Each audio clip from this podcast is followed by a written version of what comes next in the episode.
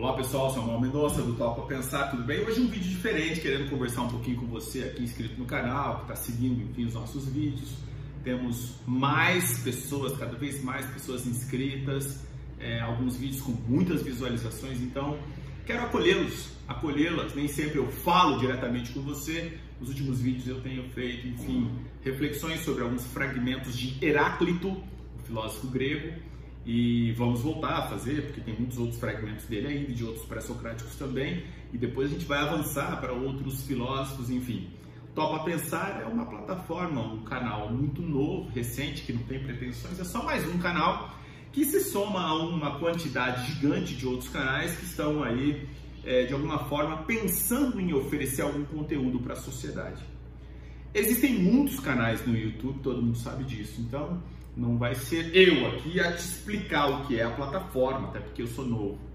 Posso apenas explicar que este canal é novo, nasceu em abril de 2020, já no contexto da pandemia. Eu sou professor universitário e na universidade que eu trabalho houve enfim, um pedido para que a gente pudesse ter interlocução usando tecnologia com os nossos alunos. Daí a gente tem as nossas ferramentas próprias na universidade, mas também o YouTube é uma plataforma que a gente consegue fazer uma série de eventos entre universidades e daí que foi, enfim, a ideia da construção desse canal, com alguns vídeos inicialmente, alguns amigos também produziram seus conteúdos, enfim.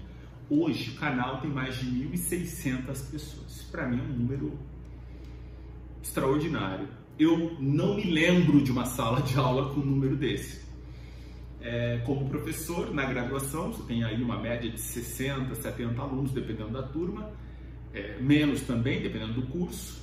E hoje, na pós-graduação, você tem turmas aí pequenas. Quando você tem uma disciplina obrigatória no mestrado que eu leciono, são 20 alunos no máximo, normalmente de 17 a 20. No doutorado são 10. Né? Nas eletivas, você tem aí 5, eventualmente 10 pessoas. Então, se todos os dias os vídeos estão sendo vistos aí por mais de 50 pessoas, é como se eu tivesse todos os dias um encontro de graduação com as pessoas que estão. Com a diferença que na sala de aula a gente tem a interlocução, as pessoas comentam, perguntam, questionam. Por outro lado, a gente na parte de comentários nós temos muitas pessoas que têm feito esse trabalho, né? Quero comentar aqui pelo menos duas pessoas, Marcelo Gabriel tem participado com bastante frequência, também o Alex, também o João Márcio, estou falando desses agora que estou me lembrando, mas outros também Aliás, do João Márcio é muito interessante que ele sempre escreve que não concorda muito com o que eu falo, penso, mas que ele está sempre aqui também de alguma forma apoiando o canal. É esse o caminho, João Márcio.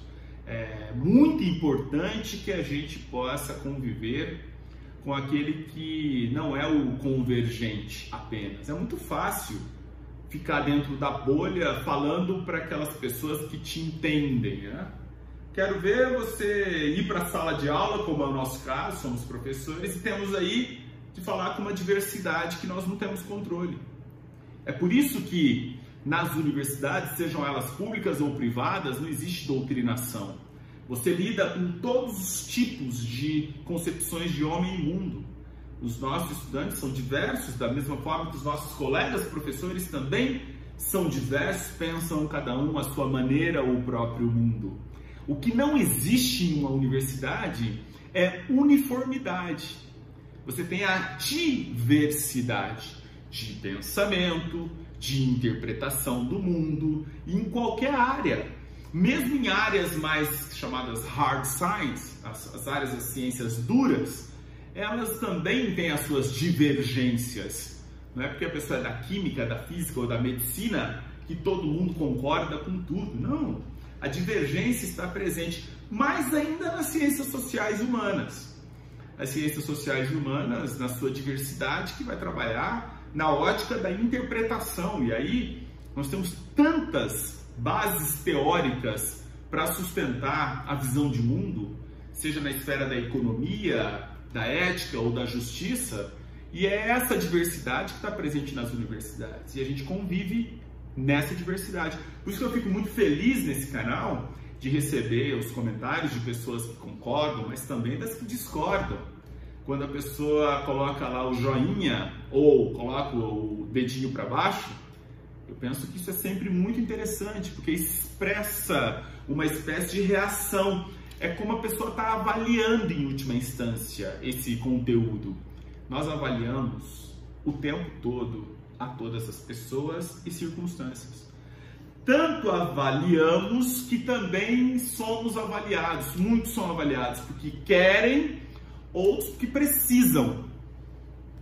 O entregador de pizza normalmente entrega uma pizza e pede para você aproveitar, olha, dê um joinha lá no aplicativo, isso ajuda o meu trabalho, é uma necessidade, está trabalhando.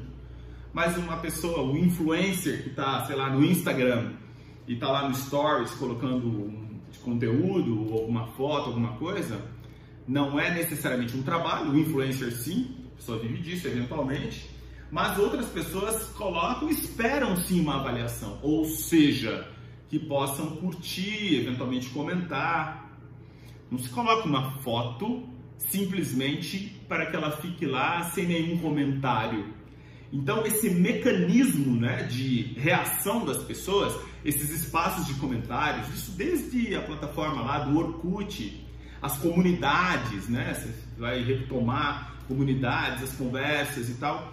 E aos poucos as pessoas vão aprendendo a lidar uh, nessas plataformas. É claro que isso é muito demorado, né? Nós não tivemos um sistema educacional que educasse as pessoas para esse tipo de tecnologia ou de vida é, efetivamente de redes sociais. Hoje sim, para a educação básica, você tem a competência do pensamento computacional, tanto que vai ajudar a reflexão do ponto de vista da lógica, da argumentação, como também do uso de tecnologia.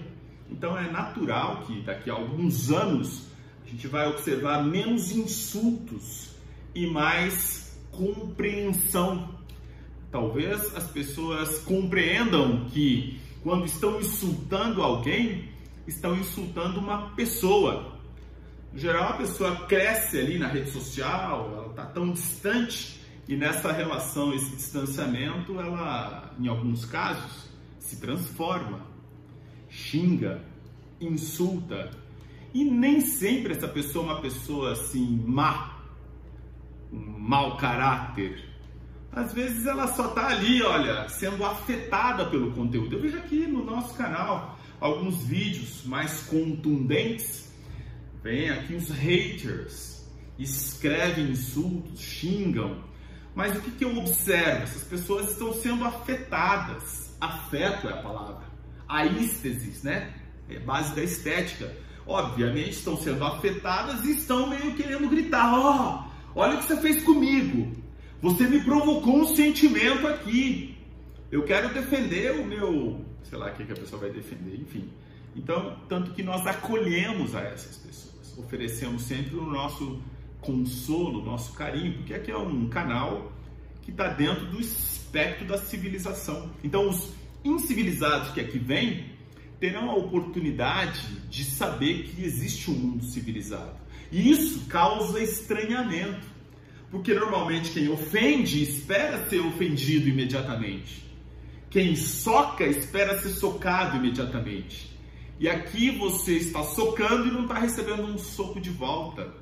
A pessoa está insultando e não recebe insulto de volta. Recebe carinho, recebe ternura, afeto que transforma, porque porque eu sou professor, trabalho com educação, acredito que a educação transforma as pessoas, mesmo adultos. Você vai dizer, mas todos os adultos? Não, alguns eu penso que dá para desistir, mas no geral, sim, a educação é uma fonte constituída de muitas ferramentas que podem despertar aquele aspecto que está dormindo na pessoa, que chama-se educação.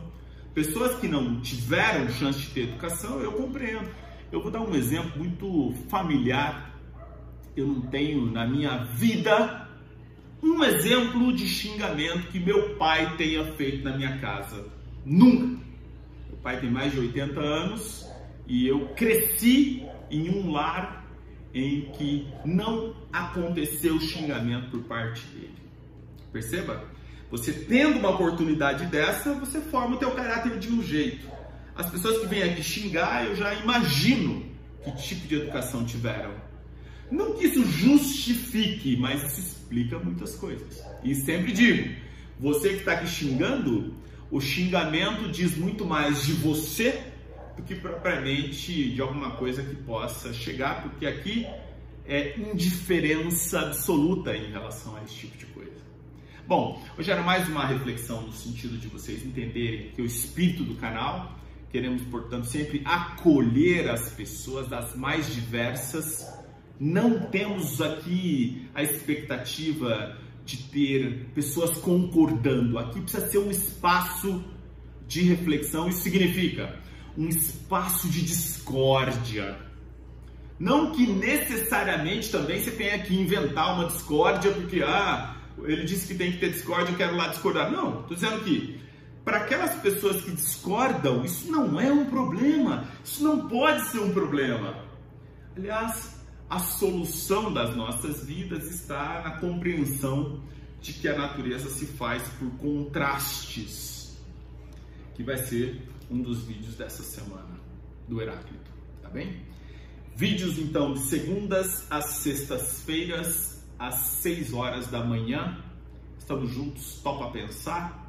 Vamos continuar fazendo desse canal o nosso espaço de reflexão, mas sem pretensões de que as pessoas nos sigam, que elas sejam doutrinadas, porque aqui seja um lugar da verdade. Não, aqui é um lugar da reflexão e certamente estarei errado quando você discordar do que eu estou pensando. Mas diga o que pensa para que eu também possa aprender com a sua visão de mundo e sempre fundada em uh, elementos, em fatos, em dados e não também elocubração mental. Tá bem? Grande abraço, a gente se fala amanhã. Até!